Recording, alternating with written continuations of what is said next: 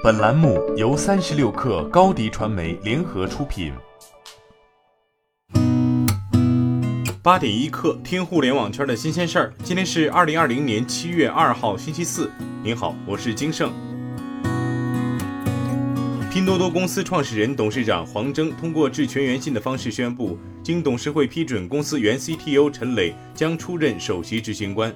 黄峥则继续担任董事长。此次调整后，黄峥将花更多时间和董事会制定公司中长期战略，研究完善包括合伙人机制在内的公司治理结构。同时，黄峥还将按照 IPO 时的承诺，连同创始团队一起捐赠约百分之二点三七的公司股份，正式成立繁星慈善基金，希望推动社会责任建设和科学研究。字节跳动近期将宣布在上海的投资计划。字节跳动未来三年在上海员工将增至两万人，重点扩张音乐、教育、游戏、抖音电商团队。在上海的电商业务将整合升级为抖音电商板块。来自字节跳动内部的核心人士透露，除上海外，字节跳动在北京的投资也在加码。去年，字节跳动已在北京新增招聘近两万人。近期，字节跳动又制定了新的投资计划，未来三年在京员工总数预计将突破六万人。三十六氪获悉，贵阳警方通报三人伪造老干妈印章与腾讯签订合同，已被刑拘。此前，腾讯状告老干妈欠广告费，老干妈称腾讯遭遇诈骗。腾讯控股在官方微博回应被骗一事，称一言难尽，并为了防止类似事件再次发生，以一千瓶老干妈为礼品向网友征求类似线索。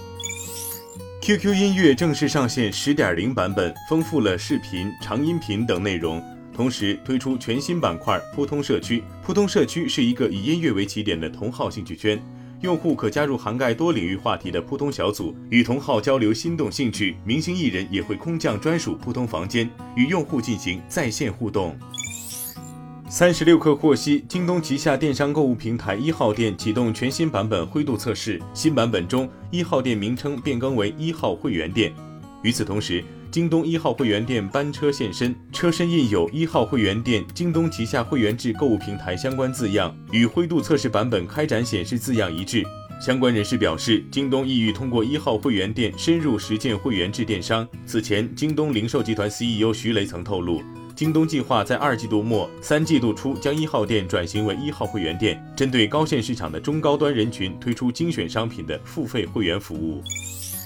昨天是海南离岛旅客免税购物新政实施的第一天。本次新政的特点是，除了将每人每年免税购物额度从三万元提升至十万元外，还将手机等电子消费品纳入免税商品清单，每人每次可以购买四部免税手机。比如顶配的 iPhone 十一 Pro Max 五百一十二 GB 版本，在海南的免税售价是一万零二百一十元。同款手机在苹果官网的售价是一万两千六百九十九元，在海南买这款手机可以节省两千四百八十九元，相当于打了八折。新政下，绝大多数离岛免税商品品种不限购买数量，但个别有数量限购，如化妆品每人每次限购三十件，手机每人每次限购四件，酒类每人每次合计购买不得超过一千五百毫升。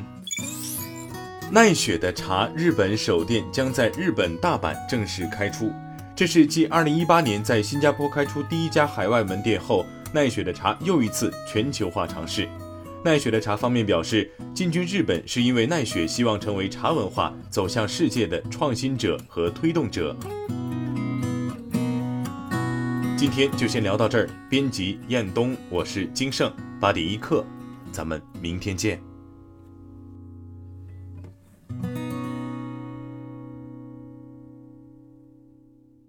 欢迎加入三十六氪官方社群，添加微信 baby 三十六氪 b a b y 三六 k r，获取独家商业资讯，听大咖讲风口，聊创业，和上万课友一起交流学习。